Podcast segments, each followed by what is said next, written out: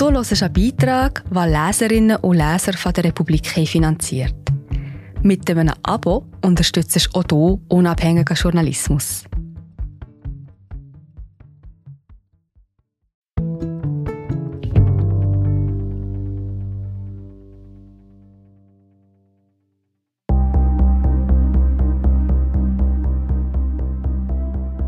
Eine verdeckte Recherche in Winterthurs Islamistenszene fliegt auf. Der Informant fürchtet um sein Leben, die jungen Muslime wittern eine Verschwörung. Was geschah an jenem Novemberabend in der Anur-Moschee? Verrat in der Moschee. Text von Elia Blülle und Carlos Hahnemann. Gesprochen von Christian Lieniger. Pure Angst. Die Polizistin sah sie in seinem Gesicht, seinen Augen, seiner Gestik. Noch nie, sagt sie später, habe sie jemanden so eingeschüchtert und verängstigt gesehen, wie an jenem Dienstagabend des 22. November 2016, als sie mit ihren Kollegen zur Anur-Moschee ausrückte und dort auf den 30-jährigen Karim stieß. Es war kurz nach 22 Uhr. Sie saßen zu viert im Polizeiwagen. Karim und sein Freund auf der Rückbank, die Polizistin auf dem Beifahrersitz, ihr Kollege am Steuer. Die Polizistin fragte die beiden Männer, ob sie nicht Anzeige erstatten wollten. Sie schwiegen. Karim wollte weg, weg von der Moschee, in der er festgehalten worden war, weg von den Leuten, die ihn gedemütigt hatten, weg von Winterthur, wo er zuletzt so viel Zeit verbracht hatte. Er weinte. Das runde Gesicht war ganz rot und nass. Karim, der in Wirklichkeit anders heißt, brauchte eine Zigarette, am Kopf seines Freundes sah er eine dicke Beule. Dann fragte er die Polizistin, wieso hat es so lange gedauert, bis ihr gekommen seid? Der Einsatzbefehl kommt kurz vor 20 Uhr. Die Polizistin und ihr Kollege sind gerade beim Abendessen. Die Einsatzzentrale meldet, es sei brisant. In der Moschee fürchte jemand um sein Leben. Die Polizisten funken zurück. Eine Patrouille reicht nicht. Zu gefährlich. Man kennt die berüchtigte Moschee aus der Presse. An-Nur, Treffpunkt junger Islamisten, die von Winterthur nach Syrien in den Dschihad ziehen. Die Moschee, in der ein Imam in seiner Predigt zum Mord an Ungläubigen aufgerufen hat. Die Polizisten rufen Verstärkung. Eine Stunde dauert es, bis alles organisiert ist. Drei Patrouillen der Kantonspolizei und zwei Patrouillen der Stadtpolizei Winterthur versammeln sich in einer Straße neben der Moschee. Um 21.11 Uhr stürmen sechs Polizisten die Treppe zur Moschee hinauf. Die Tür ist verschlossen. Mit der Faust schlägt der vorderste Polizist dagegen. Ein Mann öffnet. Die Polizisten betreten den Gebetsraum. 90 Minuten nachdem Karims Freund sich auf der Toilette eingeschlossen und per SMS die Polizei um Hilfe gebeten hat. Dringend, Winterthur, Moschee, bitte, dringend. Sie wollen meinen Freund töten. Was an diesem Novemberabend vor zwei Jahren geschah, darüber verhandelte im Oktober das Bezirksgericht Winterthur. Neun Besucher der Moschee waren im An-Nur-Prozess angeklagt. Sechs erhielten bedingte Freiheitsstrafen, einer eine bedingte Geldstrafe und zwei wurden freigesprochen. Das Gericht will zwei der Beschuldigten ausweisen. Die Urteile sind noch nicht rechtskräftig. Es konnte der Eindruck entstehen, dass sich der Rechtsstaat Schweizer Islamisten vorknöpft, die mit Terror und Gewalt sympathisieren. Die Wahrheit ist komplizierter. Das Urteil ist nur der vorläufige Abschluss dieser Geschichte, der kein Gericht gerecht werden kann. Die Republik hat die Untersuchungsakten studiert und Beschuldigte und Opfer dazu bewegt, erstmals ihre Version der Ereignisse zu erzählen und so die ganze Geschichte rekonstruiert, was an diesem Abend geschah und warum es so weit kam. Das ist die Geschichte von zwei Freunden, einem Journalisten und einem Studenten, die mit besten Absichten recherchierten. In ihrer festen Überzeugung, im Recht zu sein, bewegten sie sich am Rand des Erlaubten, deckten einiges auf und fürchten heute um ihr Leben. August 2011, Tripolis, Libyen. Die Rebellen schießen in die Luft. Aus Freude oder aus Leichtsinn. Gefährlich ist das nicht, solange man die eine Regel nicht vergisst. Jede nach oben geschossene Kugel fällt irgendwann auch wieder runter. Kurt Pelder weiß das. Er wartet, bis die Gewehrsalven verklungen sind, es aufhört, Blei zu regnen. Häufig klettert er erst nach Mitternacht auf das Dach des Schulhauses, wo er seinen Schlafsack ausgelegt hat, und schläft für ein paar Stunden. Die Rebellen haben gerade den libyschen Diktator Muammar al-Gaddafi entmachtet und aus der Hauptstadt vertrieben. Eine bessere Unterkunft als dieses Schulhausdach hat der Schweizer Kriegsreporter in Tripolis nicht gefunden. Nach über 40 Jahren Gaddafi befreit sich Libyen von seinem Diktator und taumelt ins Chaos. Pelda weiß, wie man sich als Journalist in wirren Zeiten und Gegenden bewegt. Wir sind gerade wieder da. Ich bin Marie José, Wissenschaftsjournalistin bei der Republik. Und ich tue dich hier kurz stören. Mir gefällt bei der Republik, dass sie vertiefen. Es sind mehrheitlich Geschichten, die auf Hintergrund eingehen. Für das Lesen oder Hören, beim Joggen, beim Kochen oder wie man noch einen langen Tag vor dem Computer einfach möchte die Augen zutun.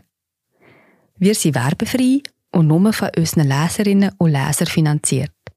Unter republik.ch slash hallo kannst du auch hier ein Abo lösen. So, und das war es auch schon mit der Störung.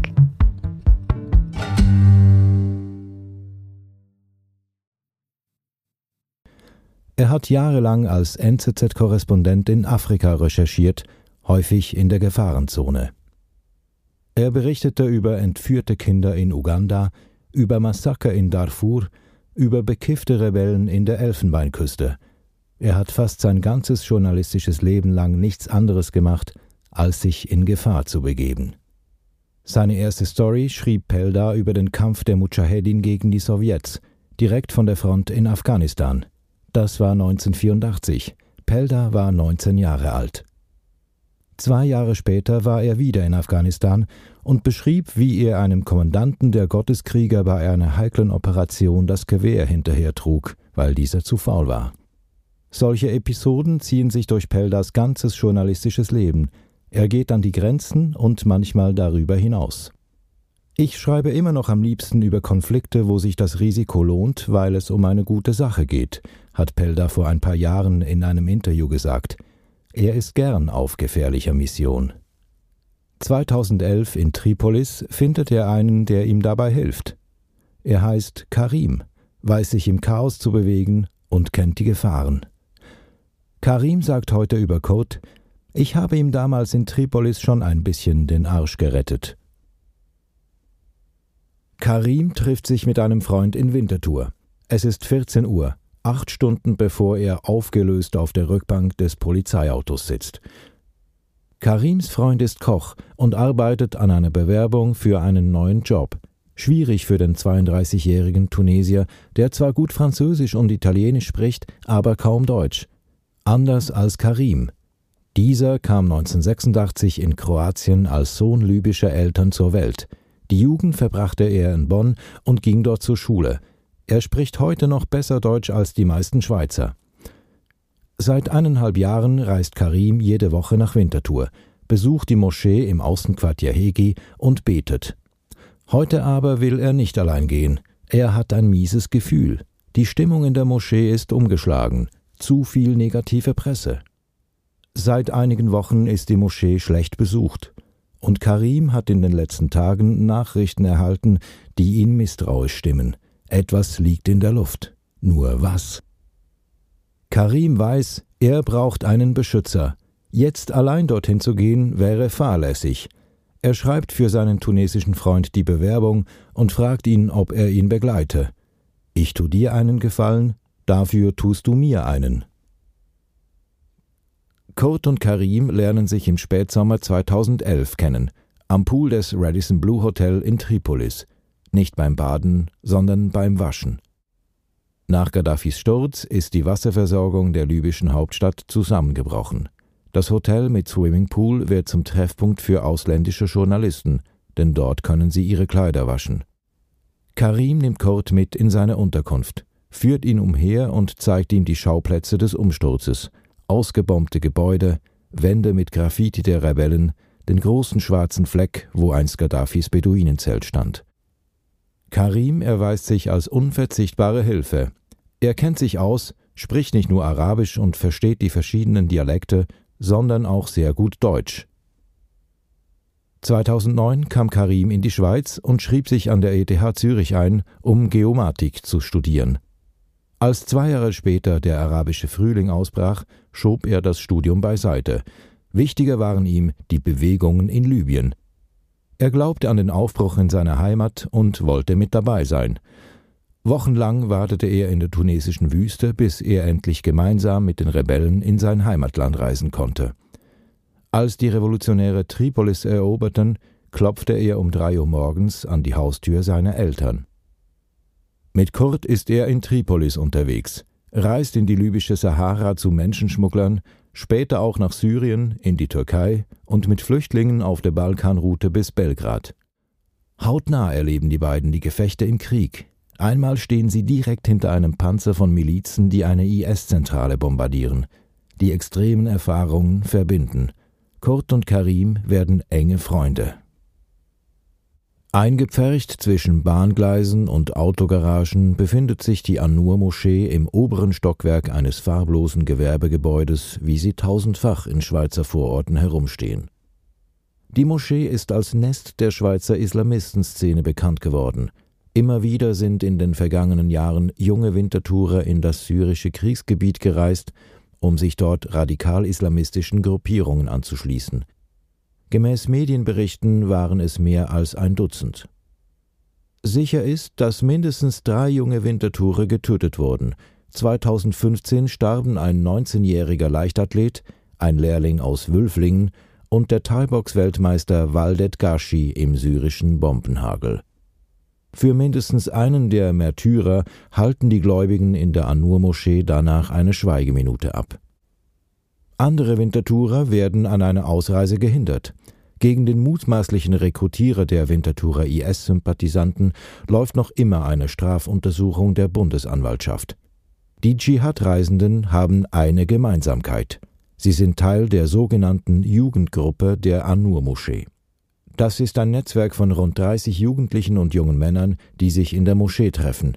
Sie nennen sich Brüder, tragen Bärte und krempeln die Hosenbeine hoch wie der Prophet Mohammed, der mit freien Fußknöcheln durch die Wüste gestapft sein soll. Bevor Karim und sein Freund an diesem Dienstagabend im November die Moschee betreten, steckt ihm Karim eine Handynummer für Notfälle zu. Es ist die Privatnummer von einem Polizisten. Zürcher Kantonspolizei, Strukturkriminalität, Feldweibel mit besonderen Aufgaben. Kurz vor 19 Uhr betritt Karims Freund die Moschee. Er selber wartet noch draußen. Ab sofort kennen sich die beiden nicht mehr. Karim ist nervös. Er wartet fünf Minuten, bis er selber die Treppe zur Moschee hochsteigt. Karim zieht die Schuhe aus, geht vorbei am Büro durch den Gebetsraum in die Toilette. Dort spült er die Hände, wäscht sich das Gesicht und die Füße und befeuchtet die Ohren wie immer vor dem Abendgebet. Die geräumige Gebetshalle ist leer. Sein Freund betet bereits auf dem türkisfarbenen Teppich im Licht der Neonröhren, die am nackten Blechdach befestigt sind. Karim setzt sich auf das Sofa an der Wand und zückt sein iPhone. Zwei neue Messages auf Threema, einer verschlüsselten Nachrichten-App.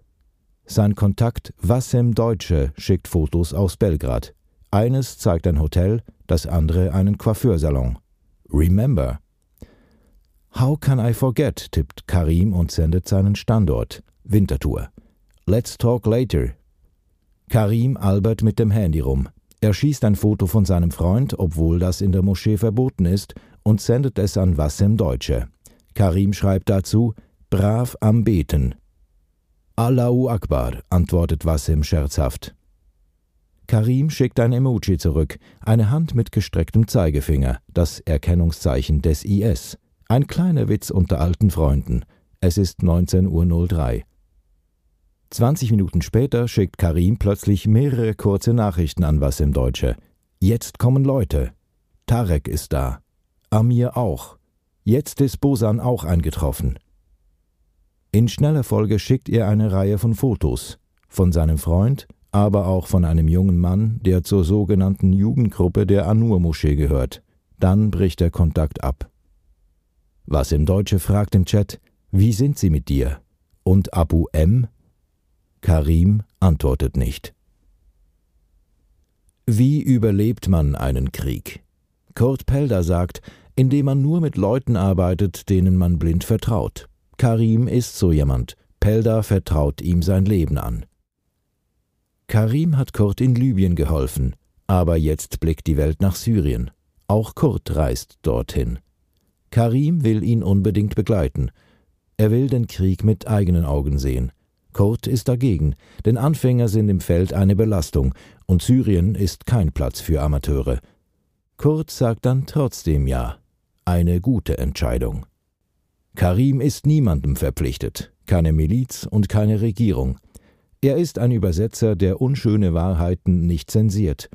Er erzählt Pelder auch, dass Leute, die dieser bislang als Beschützer und sogar Freunde gesehen hat, Frauen umgebracht und andere grässliche Verbrechen begangen hatten. Karim, dem Muslim und Araber, sagen die Leute mehr als Kurt, dem Journalisten und Europäer. Bald beginnt Karim auch selber für eine arabische Zeitung zu schreiben. Um Geld zu verdienen, erledigt er Gelegenheitsjobs für andere Journalisten. Kurt vermittelt. Karim übersetzt für das Schweizer Fernsehen SRF, recherchiert für die Weltwoche und für das deutsche Nachrichtenmagazin Der Spiegel. Doch der Journalismus bleibt für Karim eine Nebenbeschäftigung. Er zieht wieder in die Schweiz. Er will hier seinen großen Traum verwirklichen, Pilot werden und Aviatik studieren. Praxis und Theorie verbinden, Ihm fehlt aber das nötige Praktikum. Darum fährt er immer wieder nach Winterthur, wo die Hochschule einen Aviatikstudiengang anbietet, und versucht, die Zuständigen davon zu überzeugen, dass er sich auch ohne praktische Erfahrung eignet. Er verbringt viel Zeit in Winterthur. Wenn er kann, besucht er freitags die Moschee. So landet er auch in der Anur. Schon als er das Gebetshaus zum ersten Mal betritt, beschleicht ihn ein schlechtes Gefühl. Er sieht viele junge Männer mit ausgefransten Bärten. Die meisten verstehen kein Arabisch und sprechen es auch nicht, aber sie folgen andächtig der arabischen Predigt und nennen sich gegenseitig Achi, Bruder auf Arabisch. Rückblickend sagt Karim, dass er schnell gemerkt habe, dass da etwas faul sei. Karim kennt diese radikalisierten europäischen Muslime von seiner Reise ins syrische Aleppo bestens. Er hat stundenlang mit ihnen diskutiert, übersetzt oder einfach nur zugehört. Er weiß, wie sie denken und verachtet sie dafür. Karim lernt schnell, dass viele Junge, die in der An-Nur verkehren, die Grenze zwischen einem moderaten, strengen und einem fanatischen, gefährlichen Glauben längst überschritten haben. Für ihn ist klar, hier beten extreme Islamisten. Karim dringt rasch tief in die Szene vor. Obwohl er keinen Platz im Aviatikstudium erhält, fährt er weiter nach Winterthur. Den Ramadan 2015 verbringt er fast durchgehend in der Anur-Moschee. Er knüpft Kontakte zu radikalen Islamisten, fastet, betet, isst mit ihnen. Für die Nächte leiht er sich bei seinem Freund Kurt Pelder eine Campingmatte. Er betet Tag und Nacht. Viele der jungen Männer in der Moschee sind um die 20 Jahre alt, haben gerade ihre Lehre abgeschlossen – Sie sind teilweise verwandt, kennen sich aus der Nachbarschaft oder vom Fußballspielen. Einige sind arbeitslos, andere haben einen höheren Schulabschluss. Sie sind gelernte KV-Angestellte, Hausabwarte, Elektriker, Autolackierer, Maturanten, junge Männer auf der Suche nach Gemeinschaft. Die meisten von ihnen sind in der Schweiz geboren. Ihre Eltern stammen aus der Türkei, Mazedonien, Libyen, Italien oder Afghanistan. Die allerwenigsten sind Konvertiten, fast alle aber viel religiöser als ihre Eltern. Karim findet, die meisten radikalen Wintertourer seien einfältig und einfach zu manipulieren. Karim denkt, wenn er schon in Libyen nichts gegen diese Typen unternehmen konnte, dann wenigstens hier. Später sagt er, in seiner alten Heimat sei jede Familie betroffen von diesen radikalen Arschlöchern. Sie kommen aus Frankreich, Deutschland und der Schweiz, Konvertiten, die Sätze aus dem Koran reißen und ohne Kontext interpretieren, die Frauen versklaven und Ungläubige töten. Karim nennt sie verlorene Seelen ohne Identität, die beim IS eine Heimat gefunden hätten. Seine Verachtung treibt ihn an. Karim fotografiert heimlich Islamisten in verschiedenen Moscheen. Er geht damit an die Grenze des Legalen, aber moralisch fühlt er sich im Recht. Er verwickelt die Leute ins Gespräch, fragt nach ihren Handynummern und Namen. Er recherchiert verdeckt, mag den Nervenkitzel, genießt das Adrenalin. Er kennt ihre Familien, weiß, wo sie Fußball spielen, in welchem Gym sie trainieren. Seine Beobachtungen teilt Karim mit dem einzigen Journalisten, dem er vertraut, Kurt Pelda. Abend für Abend sitzen sie zusammen vor dem Computer und gleichen Fotos ab, die Pelda aus den sozialen Netzwerken fischt. Oder die er selber schießt. Oft sitzt Pelda mit seiner Kamera versteckt in einem benachbarten Bürogebäude und filmt die Islamisten beim Verlassen der Moschee. So sieht er ihre Gesichter. Karim und Kurt sind von missionarischem Eifer gepackt. Sie wollen die Islamisten überführen und die Öffentlichkeit aufrühren. Pelda sagt, über die Jahre habe er Zehntausende Fotos und Videos angesehen und einen riesigen Datensatz angelegt. Im November 2015 töten IS-Attentäter bei koordinierten Angriffen in Paris 130 Menschen. Während in ganz Europa Polizisten mit Sturmgewehren durch die Straßen und in den Bahnhöfen patrouillieren, veröffentlicht die Weltwoche eine Recherche von Kurt Pelda. Der Titel IS-Zelle in Winterthur. Der Artikel schlägt ein. Pelda berichtet aus dem Innern der Anur-Moschee. Imame, die junge Muslime für den Dschihad anwürben und in Sunna-Lektionen Hassbotschaften verbreiteten. In Predigten vor kleinen Gruppen den Hass auf den Westen, auf die Schweiz und auf die Demokratie schürten. Pelda beschreibt, wie sie sich im Innern der Moschee auf die Gebete vorbereiten, ihre langen Gewänder überziehen und sich Gel ins Haar streichen. Er schreibt von Jugendlichen, die sich auf ihren Handys gegenseitig Dschihad-Videos vorspielen.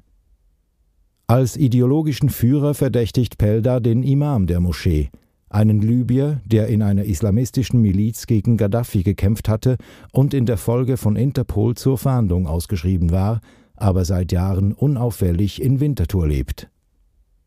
Pelda gerät in die Kritik. Ihm wird unterstellt, zu übertreiben. Ein Extremismusexperte wirft ihm Schreckung der Bevölkerung vor. Der Begriff der IS-Zelle suggeriere, demnächst würde ein Anschlag verübt. Und einige zweifeln an Pelders Redlichkeit als Journalist. Es ist unklar, woher er seine detaillierten Informationen bezieht, und er gibt den Personen, die er kritisiert, keine Möglichkeit zur Stellungnahme. Bis heute polarisieren Pelders Methoden. Sie wecken Argwohn, Gerade fragte die WOTS, ob sich Pelda von seiner Rolle als Journalist entfernt habe. Die Weltwoche nahm ihren ehemaligen Reporter sogleich eilfertig in Schutz. Karim weiß, dass seine Recherchen gefährlich sind. Ständig fragt er sich, ahnt jemand etwas? Haben meine neuen Bekannten Verdacht geschöpft? Einmal gerät Karim in eine brenzlige Situation. Eines Abends greifen ihn ein paar Mitglieder der Jugendgruppe an. Einer schubst ihn, Karim fällt und verletzt seine Handgelenke. Was genau geschieht, ist unklar. Karim will nicht darüber reden. Die Arztrechnung für die Behandlung soll um die 1000 Franken betragen haben. Das versichert Pelda später in einer eidesstaatlichen Erklärung gegenüber dem Gericht. Der Vorfall bleibt ohne Folgen. Karim will keine Anzeige erstatten, denn das hätte zur Folge, dass seine Identität bekannt würde, seine Adresse, sein voller Name. Zu gefährlich, findet er. Kurt rät Karim, die Moschee nicht mehr zu besuchen. Die Winterthurer Salafisten müssen vermuten, dass sie einen Spitzel unter sich haben. Doch Karim weiß auch, wenn er die Moschee jetzt meidet, fliegt er aus dem Netzwerk raus. Dann gilt er als Spion. Die ganze Arbeit wäre umsonst gewesen. Karim verlangt eine Aussprache mit dem Imam. Alle versöhnen sich. Karim besucht weiterhin die Anur-Moschee, als wäre nie etwas gewesen. Das geht gut bis zum November 2016. Dann publiziert Kurt Pelda die nächste aufsehenerregende Recherche über die mittlerweile verrufene Winterthurer Moschee. Pelda berichtet über Tonaufnahmen einer Predigt, in der ein äthiopischer Imam auf Durchreise zum Mord an Ungläubigen aufruft. Ein Einzelfall. Doch die Polizei reagiert. Am Tag der Publikation fährt sie bei der Moschee vor. Razzia im Hegi-Quartier. Hausdurchsuchungen und mehrere Verhaftungen. Festgenommen wird auch ein Prediger aus Äthiopien. Die Moschee bleibt für mehrere Tage geschlossen. Obwohl Karim in der Moschee viele Tonaufnahmen gemacht hat, stamme diese nicht von ihm, sagt er. Pelda habe noch andere Quellen in der Moschee. Karim sagt, er habe Fotos vom Imam geliefert und sie dann später an Telezüri und den Blick verkauft. Parallel zu seinen verdeckten Recherchen in der Anur-Moschee will sich Karim auch in das Netzwerk der Aktion Lies einschleichen, Korane verteilen und sich so das Vertrauen der Schlüsselfiguren verschaffen. Seit längerem vermutet man, dass im Netzwerk junge Muslime radikalisiert und für den Dschihad angeworben werden. Karim will wissen, wer das Projekt mit Geld füttert. Dafür braucht er die Empfehlung einer Leitfigur. Diese lernt er in der Anur-Moschee kennen. Der Mann nennt sich Abu Medina und war ein enger Freund von Thai-Box-Dschihadist Waldet Gashi. Karim trifft sich mit Abu Medina in der süddeutschen Stadt Singen. Das Treffen wird ihm zum Verhängnis. Denn am 10. November 2016, eine Woche nach der Razzia in der Moschee, schreibt Kurt Pelder wieder über Winterthurs vernetzte Islamisten in der Weltwoche. Nebenbei erwähnt er auch einen jungen Familienvater aus Singen, der nach Winterthur gekommen sei. Ein harmloses Detail, denkt Pelder. Doch kurz darauf erhält Karim ein SMS von Abu Medina, dem jungen Familienvater aus Singen. Wir wissen, wer der Spitzel ist. Karim erschreckt. Meint er mich? Bin ich aufgeflogen? Warum schreibt er mir? Würde man jemanden, den man als Spitzel verdächtigt, so anschreiben? Karim ist unentschlossen. Abu Medina hat ihm versprochen, ihm einen wichtigen Hintermann der Koranverteilaktion Lies vorzustellen. Soll er dieses Treffen absagen? Oder macht ihn das verdächtig? An-Nur Moschee 22. November, 19 Uhr. Karim wartet auf Abu Medina. Er schießt ein Foto von seinem tunesischen Freund, der ihn heute ausnahmsweise begleitet. Dann tut Karim etwas, das man nur mit Übermut erklären kann. Er lichtet ein Mitglied der Jugendgruppe beim Beten ab. Ein unbrauchbares Bild. Eine dunkle Gestalt, kaum erkennbar, den gesenkten Kopf gegen eine Wand gerichtet, nach Osten, die Arme vor dem Bauch verschränkt. Der junge Mann merkt, dass Karim ihn fotografiert. Er greift zum Handy und beginnt zu telefonieren. Ein Mitglied der Jugendgruppe betritt die Moschee, dann noch eins und noch eins. 19.25 Uhr. Karim kennt sie, grüßt sie, aber bekommt keine Antwort. Er tippt eine Reihe von Kurznachrichten in sein Handy und schickt sie an Wassim Deutsche. Jetzt kommen Leute. Tarek ist da. Amir auch. Jetzt ist Bosan auch eingetroffen. Die Männer verteilen sich im Raum. Nur Abu Medina ist nicht in der Moschee aufgetaucht. Der Mann, der Karim ins Lies-Netzwerk einführen soll. Der Mann, der Karim schrieb, man wisse, wer der Spitzel sei. Der Mann, den Karim heute treffen sollte. Karim steckt in der Falle. Ein Afghane, groß und kräftig, winkt Karim mit den Fingern zu sich und sagt: Komm mal her. Was in den nächsten 90 Minuten geschieht, ist Gegenstand eines aufwendigen Strafverfahrens der Zürcher Staatsanwaltschaft. Die Untersuchungsakten in diesem Fall umfassen 20 Gigabyte Daten, darunter mehrere tausend Seiten Einvernahmen, Briefe, Polizeirapporte. Zwei Jahre lang ermittelten drei Staatsanwältinnen gegen zehn Wintertourer, die sich an jenem Abend in der An-Nur-Moschee befanden. Sie durchsuchten Wohnungen, beschlagnahmten Handys und Laptops, hörten Telefone ab, durchstöberten tausende Fotos und Chats, die sie in elektronischen Geräten der Beschuldigten fanden. Dann erhob die Staatsanwaltschaft Anklage wegen Freiheitsberaubung, Nötigung, Sachentziehung, Gewaltdarstellung, Körperverletzung und Drohung. Die Aussagen der Anwesenden gehen diametral auseinander. Die Beschuldigten unterstellen den Opfern, Karim und seinem tunesischen Freund, massiv zu übertreiben und bestreiten, dass es zu groben Gewaltanwendungen kam. Sie stellen die Auseinandersetzung als ein etwas Ruppiges zur Redestellen dar. Sie unterstellen den Opfern, den Medien und der Polizei, sich gegen sie verschworen zu haben und behaupten beispielsweise, die ärztlich festgestellten Verletzungen habe sich eines der Opfer selber zugefügt. Was also ist an diesem Dienstagabend des 22. November 2016 in der An-Nur-Moschee wirklich geschehen? Wenn man Karim zuhört, die Einvernahmen aller Beteiligten durch Polizei und Staatsanwaltschaft liest, sowie die Berichte der Polizisten, dann ergibt sich Folgendes. Komm mal her, sagt ein damals 24-jähriger Afghane und winkt Karim zu sich. Es ist kurz nach 19.30 Uhr. Er verlangt Karims Handy und den PIN-Code. Karim weigert sich und fragt, was ist los? Wir kennen uns. Was willst du? Die Antwort ist eine krachende Ohrfeige. Karims tunesischer Freund, der die Szene aus ein paar Schritten Entfernung beobachtet, wird später sagen, der Afghane, der größte und kräftigste der Männer, habe Karim eine so heftige Ohrfeige gegeben, wie ich das noch nie erlebt habe. Der Afghane bestreitet diese Darstellung. In der Moschee macht sich Unruhe breit. Einige junge Männer durchwühlen Karims Rucksack und finden eine leere Whiskyflasche. Andere telefonieren. Wir haben ihn, wir haben ihn, komm schnell! Und sie kommen. Karims Handy macht die Runde, den Code hat er längst herausgerückt. Darauf die Fotos von Gläubigen, von der Moschee, von Karims tunesischem Freund. Der merkt, dass die Situation komplett außer Kontrolle gerät.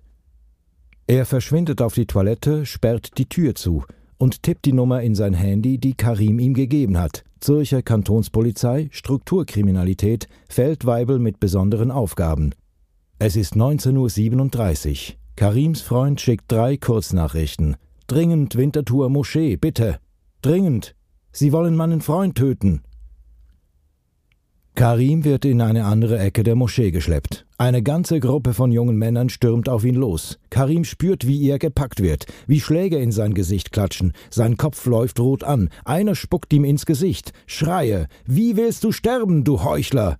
Sie springen umher, gehen auf und ab, rufen Gott ist groß. Karim nimmt eine seltsame Euphorie wahr, als hätten diese jungen Männer endlich gefunden, was sie so lange gesucht hatten. Wieder landet Spucke in seinem Gesicht. Sollen wir deinen Schädel zerstören oder sollen wir dich köpfen? Das ist das Ende, denkt Karim. Dein Blut ist zu dreckig für die Moschee. Gleich bringen sie mich runter in die Garage, um mir die Kehle durchzuschneiden. Karim denkt, jetzt sterbe ich. Einer der Männer nimmt eine Zehnernote aus seinem Portemonnaie, steckt sie Karim in den Mund und sagt: Du dreckiger Hund, schluck es runter. Du hast deine Religion für Geld verkauft. Hier, schluck es runter. Bitte, Hört auf, sagt Karim, ein letzter verzweifelter Appell. Dann gibt er auf. Jetzt ist ihm alles egal. So muss sich eine Hinrichtung anfühlen, denkt er. Man wird ganz ruhig und ergibt sich dem Schicksal. Da öffnet sich die Tür der Moschee. Es ist kurz vor acht, rund eine Viertelstunde nachdem die Jugendgruppe Karim entdeckt und zur Rede gestellt hat. Der Imam der Moschee betritt den Gebetsraum. Ausgerechnet. Ihn hatte Kurt Pelder in der Weltwoche als zentrale Figur der Winterthurer IS-Zelle bezeichnet, und der Sonntagsblick zeigte sein Porträt daraufhin mit schwarzen Balken über den Augen. In fetten Lettern bezeichneten sie ihn als IS-Paten von Winterthur. Doch Karim schöpft Hoffnung. Er kennt den Imam, ein Libyer wie er. Karim hofft, dass der Imam ihn erkennt. Er bittet ihn um Hilfe. Der Imam geht auf ihn zu, packt ihn bei der Hand, führt ihn dann in das Büro der Moschee, einen kleinen mit Stellwänden improvisierten Rückzugsraum im Eingangsbereich, der gegen oben hin offen ist, schließt die Tür ab.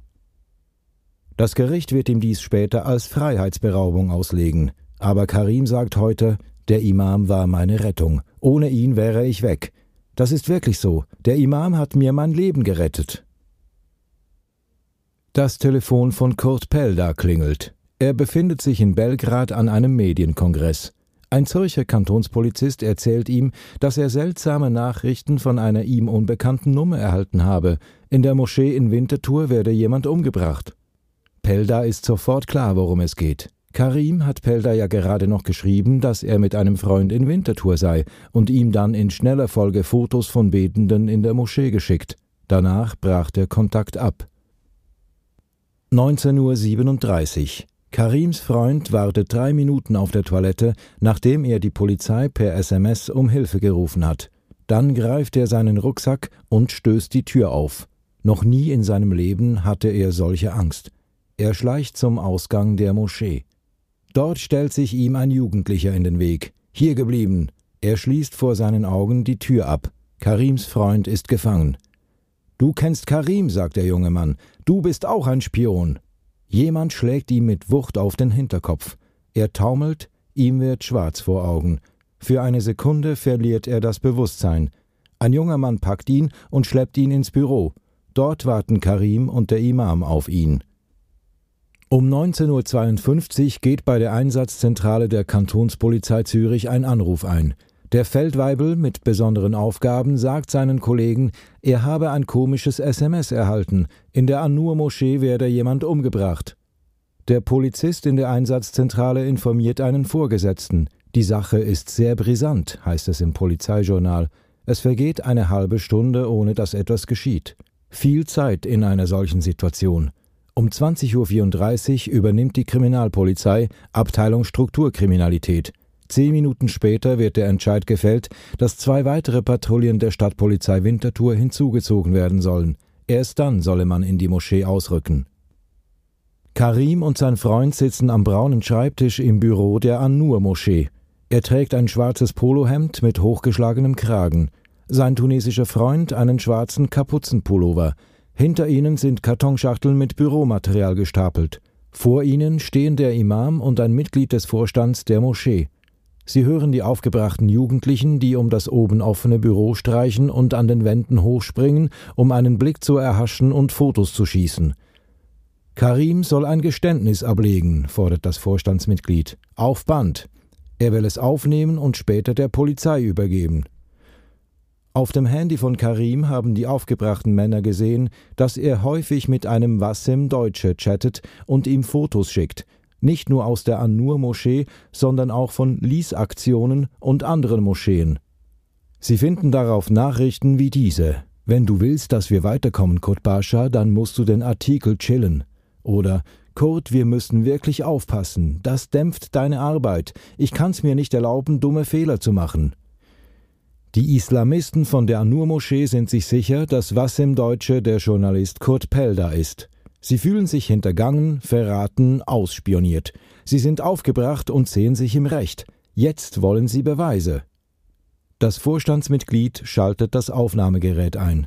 Auf dem Band hört man, wie jemand Karim auf Arabisch befiehlt, loszulegen. Seine Stimme zittert. Mein Name ist Karim. Ich bin Student. Ich befinde mich im Moment in der An-Nur-Moschee in Winterthur. Der Mann unterbricht ihm. Sagt das Datum.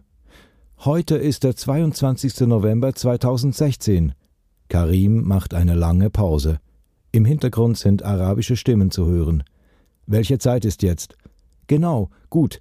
Es ist 20.51 Uhr. Also ich wurde in der Moschee mehr oder weniger verdächtigt, dass ich halt hier ein paar Aufnahmen mache, also Fotos und Aufzeichnungen, Tonaufnahmen, und wurde auch dabei erwischt. Und ja, der Druck wurde ein bisschen zu viel. Karim schweigt. Nicht unterbrechen, sagt jemand. Ich wurde erwischt und der Druck wurde ein bisschen zu viel. Der Imam fragt, wer hat dich geschickt? Ich habe zugegeben, dass ich beauftragt bin, und zwar von dem Herrn Kurt Pelda, den ich in Tripolis kennengelernt habe, und zwar im Al-Mahari Hotel im Radisson Blue. Ich bereue das, was ich gemacht habe. Sie wissen auch, dass ich von Kurt Pelda bis zu 150 Franken pro Besuch erhalten habe. Also mein Kollege, er sitzt gerade neben mir, auf jeden Fall. Wir haben noch Schutz von Herrn X von der Kantonspolizei und wir haben auch seine Nummer für, falls was schief geht, kann man ihn jederzeit anrufen. Danke dir vielmals, Bruder, dass du die Wahrheit gesagt hast. Die Aufnahme bricht ab. 21.04 Uhr. Wieder geht ein Anruf bei der Einsatzzentrale der Polizei ein. Diesmal aus der Anur-Moschee selber. Ein Mann erklärt, man halte zwei Männer fest, die in der Moschee unerlaubt Fotos gemacht, in der Moschee Alkohol getrunken und gegen ein Hausverbot verstoßen hätten. Man habe sie beim Spionieren erwischt. Man brauche die Hilfe der Polizei. 21.11 Uhr. Sechs Polizisten stürmen die Treppe hoch zur Moschee und klopfen an die Tür. Als sie den Raum betreten, herrscht Chaos. Eine Polizistin wird später sagen, es sei sehr eindrücklich gewesen. Aufgeregte Stimmung. Überall stehen bärtige junge Männer. Einer herrscht die Polizisten an, den Teppich nicht mit den Schuhen zu betreten. Gott ist groß, schreien sie. Durch die Moschee hallt der Ruf, den die Polizisten nur mit Terrorismus und islamistischen Anschlägen in Verbindung bringen, Allahu Akbar. Pure Angst in seinem Gesicht, seinen Augen, seiner Mimik, seiner Gestik. Es ist 22 Uhr. Karim und sein Freund sitzen auf der Rückbank des Polizeiwagens und die Polizistin fragt, ob die beiden nicht eine Anzeige machen wollen. Karim will nicht, also schweigt er. Ein paar Tage darauf erhält Karim ein SMS von Abu Medina, dem Mann, den er hätte treffen sollen. Du bist es also, du Heuchler. Karim taucht unter. Karim ist am Ende. Er und sein tunesischer Freund suchen Schutz bei Kurt Pelda, wo Karim schon öfter übernachtet hat. Karim schläft im Wohnzimmer, sein tunesischer Freund im Kinderzimmer. Das Universitätsspital wird bei diesem später eine leichte Gehirnerschütterung feststellen. Karim kämpft mit psychischen Problemen.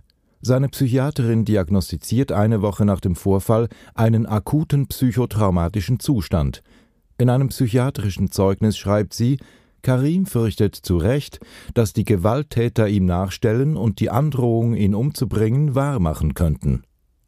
Ein Algerier soll Fotos von den beiden gemacht und dann an Moscheen in der Schweiz und im Ausland geschickt haben, sagen Karim und sein tunesischer Freund. Die Erklärung dazu vogelfrei, was bedeutet, dass Gott ihre Tötung erlaube. Beweise für diese Nachrichten werden nie gefunden. Der Algerier hielt sich am 22. November illegal in der Schweiz auf.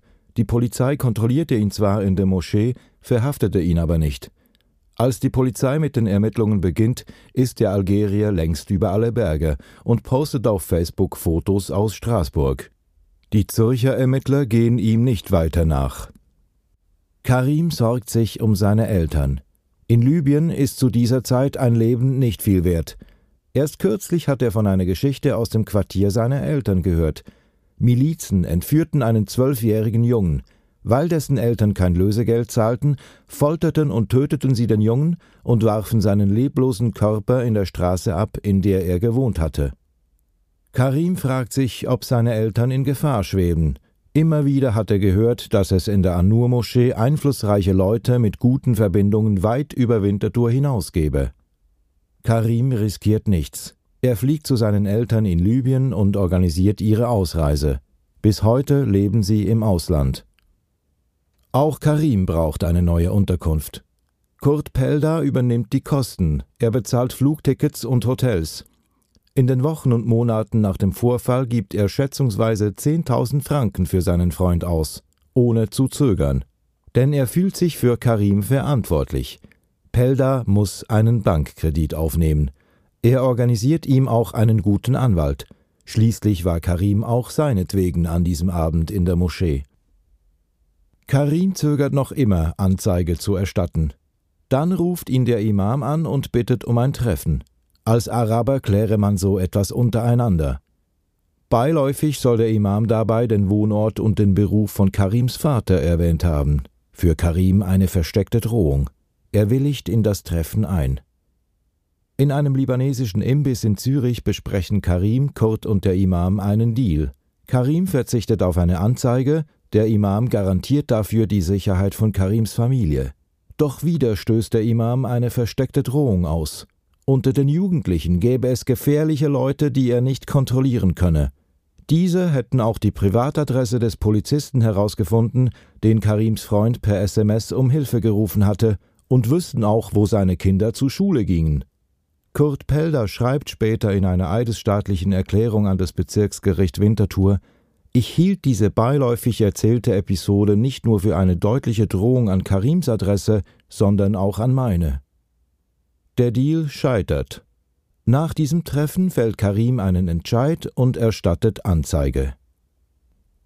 So schildert Karim die Ereignisse vom 22. November und deren Folgen – die Untersuchungen der Polizei bestätigen seine Version in vielen Punkten. Doch die Beschuldigten erzählen eine ganz andere Geschichte, wenn sie erzählen. Mit den Jugendlichen von der Anur-Moschee zu sprechen, ist schwierig. Entweder lehnen sie Anfragen ab oder sie verlangen Geld für Interviews. Sie misstrauen den Medien. Zu oft wurden sie ihres Erachtens dämonisiert. Was über sie geschrieben wird, halten sie für übertrieben und gelogen. Nur der Afghane, der Karim an jenem Abend im November 2016 zu sich gewinkt hat, erklärt sich nach einigem Hin und Her dazu bereit, einige Fragen schriftlich zu beantworten. Der Abend in der Moschee sei anders verlaufen, sagt er. Der Afghane ist heute 26 Jahre alt und zweifacher Vater. Er hält die Schilderungen von Karim und seinem Freund für übertrieben. Klar hatten sie Angst, aber nicht wegen uns, sondern weil sie beim Spionieren erwischt worden waren. Von einer krachenden Ohrfeige will er nichts wissen. Weder habe er Karim geschlagen noch den PIN-Code seines Handys verlangt. Karim habe ihm beides freiwillig gegeben, weil er ihn schon gekannt habe. Nachdem sich Karim und sein Freund in der Moschee für ihre Taten entschuldigt gehabt hätten, sei für ihn die Sache erledigt und vergessen gewesen. Der 26-jährige Mann gibt sich freundlich und höflich. Er ist überzeugt, dass ihm übel mitgespielt wurde, dass er Opfer einer Verschwörung war, die an jenem Abend in der Moschee aufgedeckt wurde. Er findet, er sei zu Unrecht beschuldigt worden. Jeder ehrliche und klar denkende Mensch sieht, dass hier vieles vertuscht worden ist. Was er damit meint, die Beziehungen zwischen Karim, Kurt Pelda und der Polizei.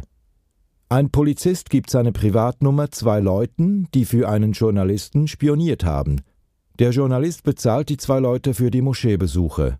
Wir erwischen sie, sie geben alles zu, wir alarmieren die Polizei und nach drei Monaten beschließt die Polizei, dass wir für sechs Monate in Urhaft müssen. Was will man dazu noch sagen? Was er nicht weiß, dass Karim sagt, er habe nur aus Angst alles gestanden, was seine Peiniger von ihm hätten hören wollen, dass Pelda ihm die Telefonnummer des Polizisten nur gegeben hatte für den Fall, dass er als Moscheebesucher in den Fokus von Polizei oder Geheimdienst gerate.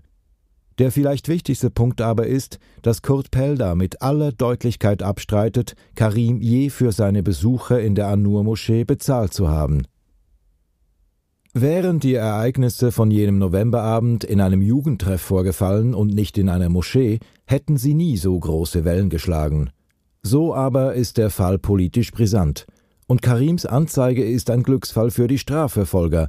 Endlich haben sie etwas in der Hand, um gegen das berüchtigte Winterthurer Islamistennetz vorzugehen. Doch nach der Anzeige geschieht erst einmal nichts. Warum ist bis heute ein Rätsel. War es Polizeitaktik, zuerst überwachen und dann erst zuschlagen? War der Geheimdienst im Spiel, wie die Verteidiger im Prozess behaupteten? Drei Monate vergehen. Dann, Ende Februar, fährt die Polizei ein. Aktion Lichtblick nennt sie ihre Operation. Frühmorgens durchsucht sie die Wohnung der Verdächtigen, nimmt neun Männer fest und steckt sie in Untersuchungshaft. Von den neun Verhafteten sind sechs um die 20 Jahre alt, der jüngste ist noch minderjährig. Die meisten verbringen fast ein halbes Jahr in Untersuchungshaft. Einer der Beschuldigten legt seine Matura-Prüfung im Gefängnis ab. Der Afghane verpasst die Geburt seiner Tochter. Wie gefährlich sind diese Jugendlichen aus der An-Nur-Moschee wirklich? Obwohl die Polizei intensiv ermittelte und viele elektronische Geräte auswertete, fand sie kaum belastendes Material. In einigen Fällen entdeckten die Ermittler Gewaltvideos auf den Handys, aber keinem einzigen Beschuldigten konnten Verbindungen zu verbotenen Terrororganisationen nachgewiesen werden. 2. Oktober 2018 Gerichtsverhandlung am Bezirksgericht Winterthur unter höchsten Sicherheitsvorkehrungen. Karim schluckte davor eine Beruhigungstablette. Seine Ärztin hatte darauf beharrt. Trotzdem steigt jetzt die Wut in ihm hoch. Jetzt, wo Karim im viel zu engen Saal sitzt, mit elf Rechtsanwälten, den zehn Beschuldigten, drei Staatsanwältinnen, einer Jugendanwältin, dem Gerichtspräsidenten, drei Gerichtsschreibern und zwei Polizisten, und er sieht, wie die Beschuldigten lächeln. Er dachte, dass sie vielleicht die letzte Chance nützen, ein Geständnis ablegen und sich entschuldigen wollen. Aber die neun Angeklagten zeigen keine Reue. Im Gegenteil, sie bezeichnen Karim als Lügner. Die Verteidiger machen ihre Arbeit und bohren während der fünftägigen Verhandlung in den Lücken, die Karim in der Untersuchung offen gelassen hat. Warum ließ er einen Monat verstreichen, bevor er Anzeige erstattete? Wieso hat er in der Einvernahme fast nichts über seine Geschäftsbeziehung zum Journalisten Kurt Pelder erzählt? Wie ist er an die Privatnummer des Polizisten gelangt? Karim habe in der Darstellung der Ereignisse übertrieben und gelogen, sagen die Anwälte und später auch das Gericht. Er hält es nicht mehr aus und verlässt den Saal, als die Verhandlung noch läuft. Ohne Kurt Pelder hätte es diesen Strafprozess nie gegeben, sagt ein Verteidiger zu Prozessbeginn. Er meint es nicht als Kompliment, sondern als Vorwurf. Pelda habe Karim angestiftet, junge Muslime auszuspionieren. Er sei mitschuldig, dass es zur Auseinandersetzung am 22. November 2016 gekommen sei. Kurt Pelda, preisgekrönter Journalist, wird mit Vorwürfen eingedeckt. Er habe Karim bezahlt, um für ihn zu spionieren. Er stecke mit der Polizei unter einer Decke, vielleicht sogar mit dem Geheimdienst. Er habe Karim zu Straftaten verleitet, ihm aufgetragen, illegale Aufnahmen in der Moschee zu machen. Er habe eine eigentliche Hetzjagd auf jugendliche Muslime in Winterthur veranstaltet. Die Beschuldigten sehen sich als Spionageopfer von Kurt Pelda. der einen fehlgeleiteten Bruder im Glauben für eine islamophobe Kampagne instrumentalisiert habe. Er habe nur seine Arbeit gemacht, findet Pelda. Ich führe keine Kampagne und habe auch nie für Informationen bezahlt, sagt er. Es sind mindestens acht junge Menschen nach Syrien gereist, mindestens drei sind gestorben. Ich habe mit den Eltern von einem Verstorbenen geredet, ich habe mit einer Freundin von ihm gesprochen, die bis heute nicht glauben kann, dass er ein Terrorist wurde. Das sind menschliche Tragödien. Da musste man den Behörden Beine machen, bevor noch mehr Leute sterben für so einen Wahnsinn. Das ist legitim. Und da fühle ich mich auch nicht unter Rechtfertigungszwang. Aber es ist frustrierend, wenn dann ein Richter in seinem Urteil diese Arbeit kritisiert. Das Urteil im Anur-Prozess enttäuscht alle Beteiligten. Sechs Monate Untersuchungshaft, Dutzende Stunden Verhör und tausende Seiten Akten. Und doch kommt es nur zu bedingten Strafen und zwei Landesverweisen. Die Geschichte ist mit dem Urteil nicht zu Ende. Sie hinterlässt bei allen tiefe Spuren. Der Afghane, der Karim eine krachende Ohrfeige verpasst haben soll, kam als kleines Kind von Flüchtlingen in die Schweiz. Ihm droht jetzt die Ausschaffung in ein Land, das er seit der Flucht vor 20 Jahren nie besucht hat. Angst macht ihm die drohende Ausweisung offenbar nicht. Er empfindet sie als absurd. Die Schweiz ist meine Heimat, sagt er. In Afghanistan warte nur der Tod auf ihn. Seine Familie sei politisch verfolgt worden, deshalb habe sie damals Asyl in der Schweiz erhalten. Zum Urteil sagt er, ich glaube, dass es auf dieser Welt sehr wenige ehrliche Leute gibt und man Gerechtigkeit nicht hier erfahren wird. Doch die Zeit kommt bestimmt. Pelda hat schon viel gefährlichere Leute getroffen als diese Jugendlichen in Winterthur, in Syrien, in Afghanistan, in Libyen. Doch jetzt spürt er die Gefahr zu Hause in der Schweiz, und das geht ihm näher als alles, was er bis jetzt erlebt hat. In den Tagen um den Prozess ist Pelda angespannt. Er schläft schlecht, wacht mitten in der Nacht auf, Hautschuppen lösen sich von seiner Hand, ein wiederkehrendes Stresssymptom, Pelda hat glaubhafte Drohungen erhalten, seiner Familie würde etwas zustoßen, fielen die Urteile zu streng aus. Die Drohungen haben nach dem Prozess nicht aufgehört. Lange hat er sie ignoriert, aber das fällt ihm zusehends schwer. Ich war zu stolz. Ich wollte mich nicht von diesen Typen in die Knie zwingen lassen. Aber Gopf, ich habe zwei Kinder und frage mich, lohnt sich das alles? Die Polizei hat Pelder angeboten, ihn in ein Schutzprogramm aufzunehmen. Aber Pelder kann es sich als Journalist nicht leisten, dass die Polizei immer weiß, wo er sich befindet. Die Islamisten, sagt Pelder, würden ihn nicht nur mit Drohungen einschüchtern wollen, sondern auch juristisch unter Druck setzen. Ich wurde in verschiedenen Kantonen angezeigt. So wollen sie mich mundtot machen. Mittlerweile wehrt sich Pelda und macht Gegenanzeigen. Einfach um denen klarzumachen, wenn ihr mir Probleme macht, mache ich euch auch Probleme. Ich lasse mich nicht von euch fertig machen. Ende Oktober. Rothaus, Zürich. Die Redaktion der Republik. Karim erscheint zum Gespräch. Er ist aufgeregt. Ich zähle die Stunden, sagt er. Am nächsten Tag verkündet das Bezirksgericht Winterthur das Urteil. Und dann? Karim sieht gut aus. Viel besser als damals, als er von der Staatsanwaltschaft einvernommen wurde. Auf den Videos der Einvernahmen ist ein hypernervöser Karim zu sehen, der keine Sekunde stillsitzen kann, offensichtlich Mühe bekundete mit der Befragung. Es ist unklar, ob er derart unter Strom stand, etwas zu verbergen hatte oder von der Situation überfordert war. Karim sagt heute, er habe die zwei schlimmsten Jahre seines Lebens hinter sich. Der Vorfall in der Moschee hat meiner Gesundheit geschadet, mein Leben auf den Kopf gestellt, mich kaputt gemacht. Karim meidet seither öffentliche Plätze und beginnt zu zittern, wenn er Männer mit nordafrikanischen Gesichtszügen sieht. Aus Furcht hat er seit zwei Jahren keine Moschee mehr besucht. Er ist ein Einzelgänger geworden und hat Mühe, Menschen zu vertrauen. Die Polizei hat ihn in das Gewaltschutzprogramm aufgenommen, ein massiver Eingriff zu seinem Schutz. Karim musste seine alten Freunde aufgeben, er muss alle drei Monate umziehen und steht mit der Polizei in ständigem Kontakt. An seinem Briefkasten steht ein falscher Name. Seinen Aufenthaltsstatus hat er verloren, weil er zu lange brauchte, um sein Studium zu beenden. In der Migrationsbürokratie ist Karim ein paar Buchstaben nach hinten gerutscht. Von der B-Bewilligung zu einem F-Ausweis, vorläufig aufgenommen. Karim wird geduldet, solange man ihn nicht ausschaffen kann. Und wofür das alles? fragt er. Dafür, dass diese Leute zu ein paar Monaten bedingt verurteilt werden? Die waren in Untersuchungshaft. Sechs Monate. Das ist lang. Aber bei denen hat es nicht geklickt im Kopf. Die wurden höchstens noch radikaler und haben das als Prüfung Gottes gesehen. Er sieht sich als denjenigen, der es den Behörden ermöglichte, gegen Fundamentalisten im Umfeld der An-Nur-Moschee vorzugehen. Als denjenigen, der viel riskierte und jetzt teuer zahlt. Würde er es nochmals machen?